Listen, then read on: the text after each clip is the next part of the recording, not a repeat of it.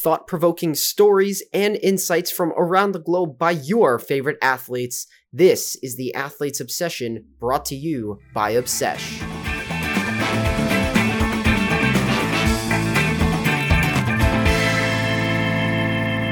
This week on the podcast, I talked to James Craig, a professional soccer player who went from playing with just a ball and a wall to playing across the globe. Welcome in to this week's edition of the Athletes Obsession podcast brought to you by Obsesh. My name is Dalton Allison, and today I am joined by professional soccer player James Craig. How are you doing today, James? I'm doing fine, Dalton. How about yourself?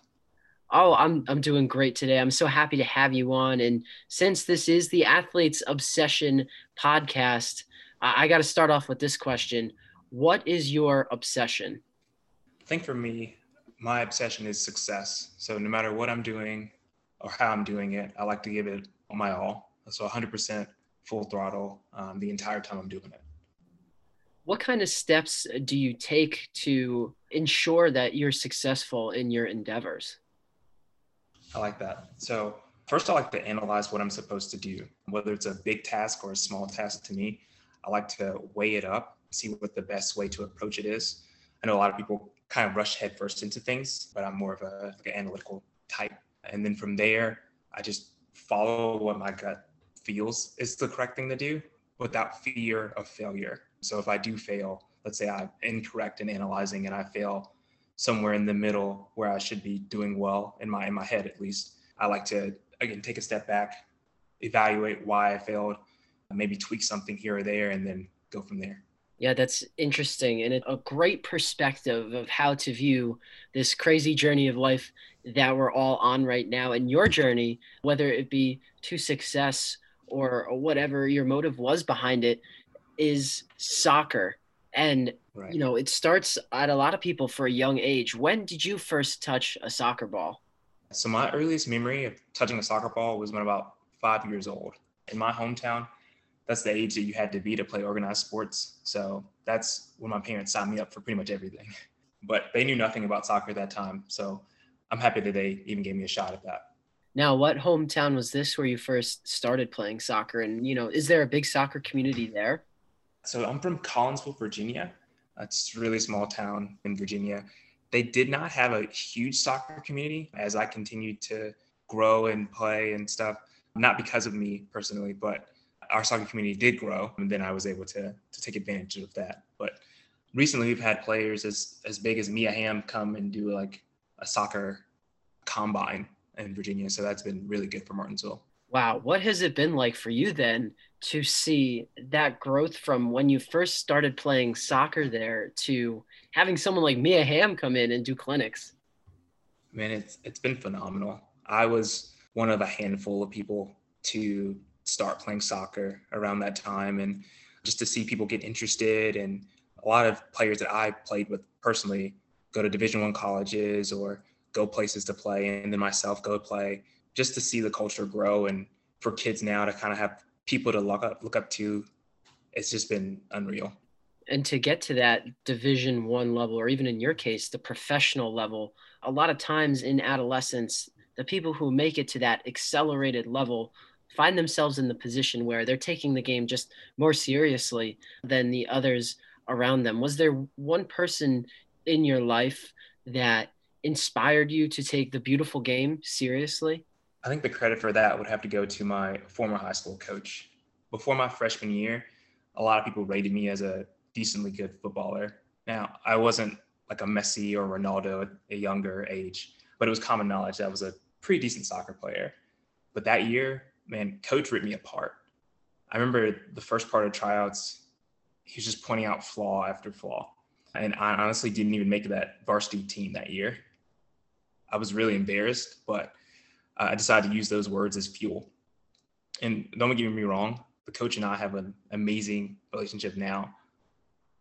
But after you put a fun, fire under me like that, I can never be content with complacency anymore. That kind of feeling of wanting to avoid complacency can really fuel you. So, from that point on, what was your soccer journey like in high school?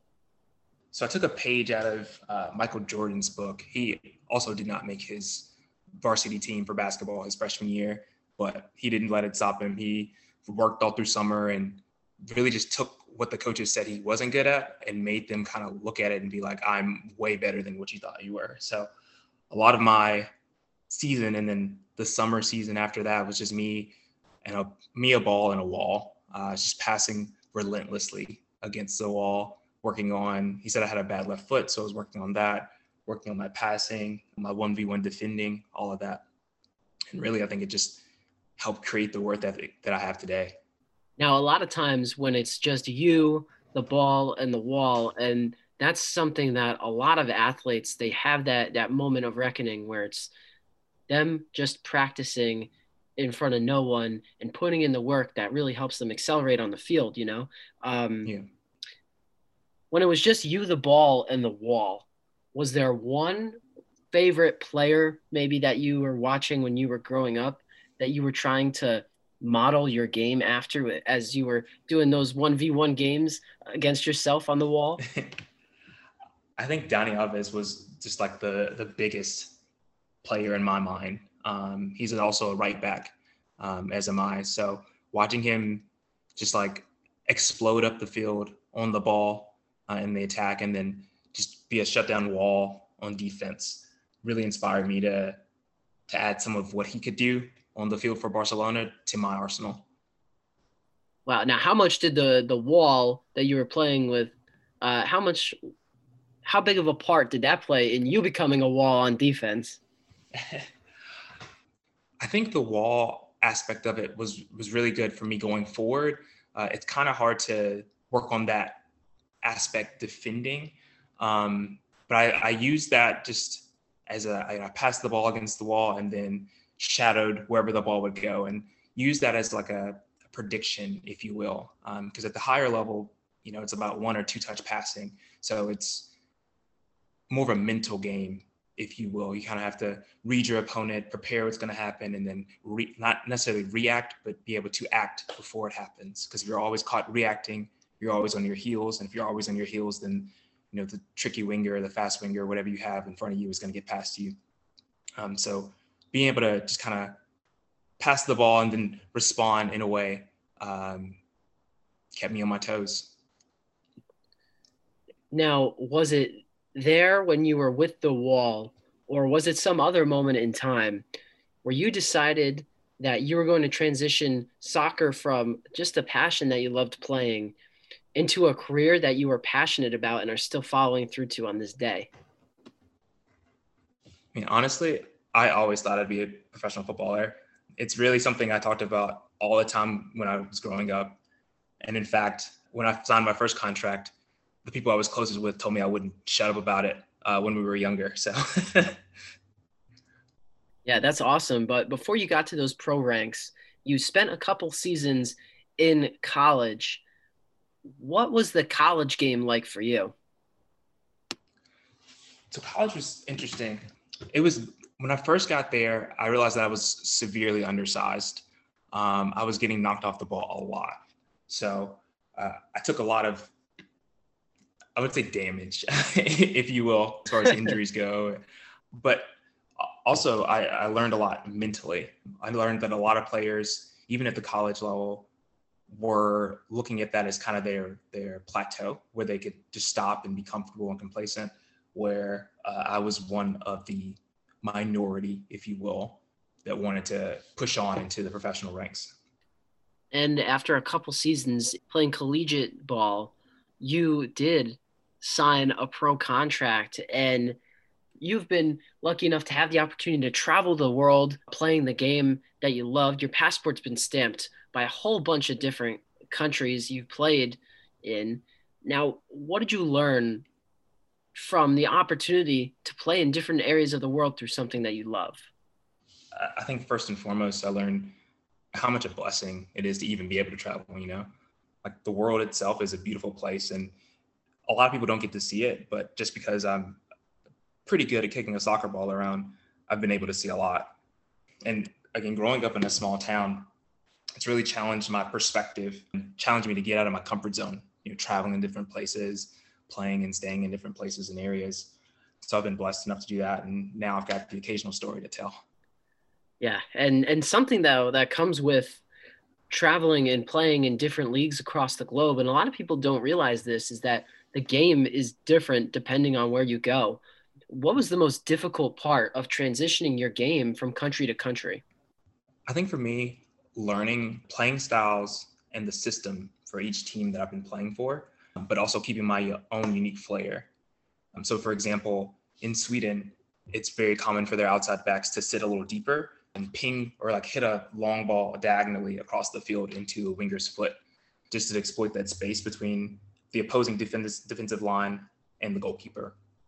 Whereas growing up in the US, we're often told to get into the attack, be in the offensive third, and then create a pass for a cross in the box. So becoming a chameleon with having all of that in your arsenal or leaving adapting so you can defend it has been super challenging, but rewarding as well. What was the most difficult place to play for you? That's a good question. I would say initially Sweden, um, just because of how they, everyone was so good with the long pass, you know. And I, when I first got off the plane, we had a match. The next, uh, I think it was the same day, and so being jet lagged, it's about six hour time difference. I remember that, and no matter who had the ball, you had to be prepared for a long ball over the top. But at the same time, you had to be able to defend the ball into the feet of your striker or winger, whomever you were defending. All those factors kind of kind of added up, but it was it was an interesting experience, but a very fun one. Wow, so that's insane. You went from going on a, a long flight to a, a six hour time difference, and you had to play that same day. What was that like? It was you know, you think you're prepared for it, and then you get on the pitch or you start warming up, and you realize that you don't have your legs about you.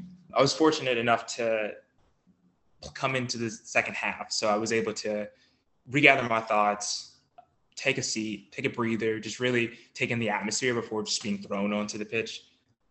Yeah, I, I think those type of moments are the best kind because I I enjoy the pressure. I enjoy more than anything else, I just enjoy, I guess, being the underdog, if you will.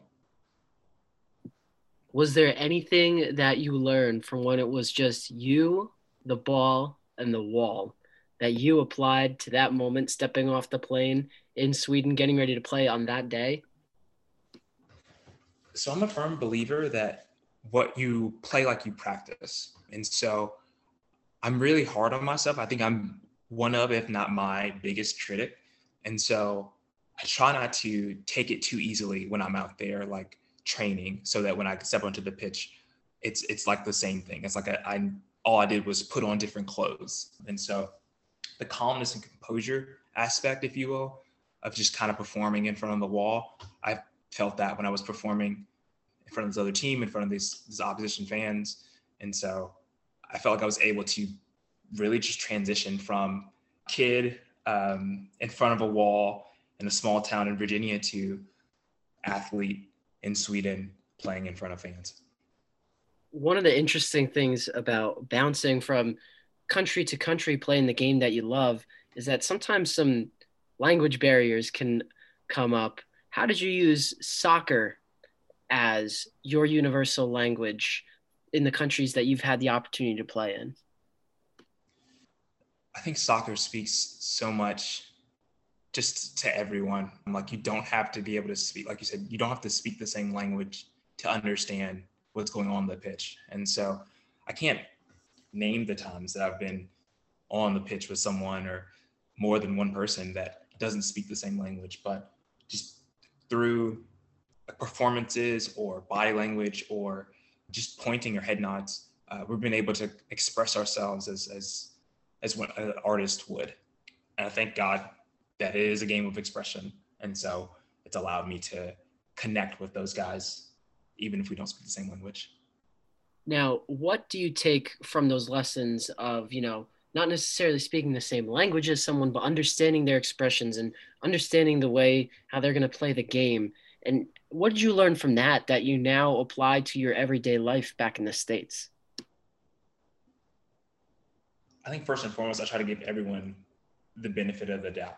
I know that sounds kind of funny, but there's a lot of times where on the ball, especially when you just meet someone or, you know, again, you don't speak the same language, you, you have intentions and they may have intentions, intentions as well. But just because you don't are able to communicate well or don't know to communicate well, you don't know what their intentions are. And so giving them the benefit of the doubt can help you heaps. It allows me to be patient with them. It allows me to try to understand where they're coming from. It allows me to see things from their perspective as well. And so I think those are three things that transition well, definitely off the pitch, but on the pitch as well. If you could change anything about your journey so far, would you? Going to sound a little corny, but I don't think I would change anything, to be honest. I'm a firm believer that everything happens for a reason and it's all for the glory of God, whether it's a good or bad thing. And it's all shaped me into the player and more importantly, the man I am today. So I don't think I'd change anything for the world. Was there any point in your journey that you thought about stopping, but something kept you going? Oh, definitely. I had a, a season ending injury in 2018 when I was in Australia. My leg was uh, broken with about four games left in the season. And I mean, there's a long period there where I, I thought about it, you know, I, I cried about it, I prayed about it. I was like, if, if it's over, then don't let me get fit again. You know, like if it's over, don't let me put in the hours. Don't let me struggle. I don't want to worry about it if it's not something that's going to happen again. And through that time, through that period, I just felt reassurance, felt peace. I felt like I just felt passionate about the game, you know, um, even though I wasn't able to play and it honestly bothered me to sit there and watch. But I'm happy I've never given up. And I think I can speak for myself and everyone who's listening that we're also happy that you didn't give up so that you can share your story with us today because the words that you're speaking are just they're so valuable especially to someone who might be thinking about giving up on that dream, that passion of becoming the athlete that they want to be, what would you say to someone who is maybe in the same situation as you were and thinking about giving up? To that person, I'd say you'd have to be your own biggest advocate. Now, a lot of people will support you when you're doing well, and you know when you're not doing well, they won't necessarily be there. I had a few people that were in my corner, but not everyone that was that was there when I was doing well. And so you have to figure out if if you're passionate about the game for you or if you're passionate about the game for what it brings or the people around you or what perceptions you have for the game.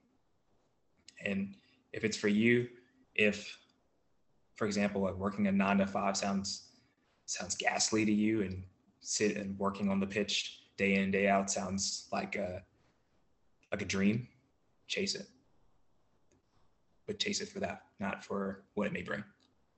Your faith has been a guiding light for you throughout your career.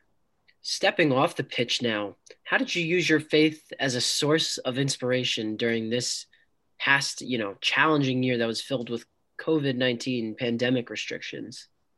Well, the Bible itself says, uh, consider it pure joy, my brothers and sisters, whenever you face many trials.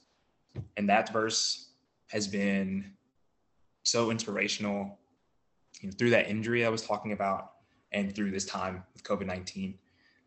But I think the biggest thing has just been remembering that I'm not playing for the name that's on the back of my jersey, but for the God that leads me forward. I just really want to bring him glory. It's, it's been a blessing that it's been, I've been able to do so while playing soccer on the pitch. But if that was something where he called me to go to the Philippines or something like that, I'd be on the next plane. Now, James, as we're starting to wrap up here on the podcast, if someone were to book an experience with you on Obsesh, what would they expect to receive? Again, it's been a blessing just to be able to travel and play and even be a, a trainer and a coach for period of time. So I'm honestly able to help with anything, whether it's the mental or aspect outside the, outside of the game, again, like struggling through the injuries and things like that. I can help you with that. But on the pitch, expect to work hard, expect to challenge yourself, expect to highlight your weaknesses, and for them to not be weaknesses anymore, for them to eventually turn into strengths that you have and continue to sharpen your strengths as well. That's what I'm all about. Now, I know you're going to be taking some time off right now for training as you're getting ready, but if fans wanted to follow you on social media, where could they do so? I'm on Instagram at Craig Soccer Business. You can follow me on LinkedIn as well. Just search James Craig. Awesome. Well, thank you so much, James, for being on the Athletes Obsession podcast today. It was a pleasure to have you on. It's been a pleasure. Thank you so much, Dalton.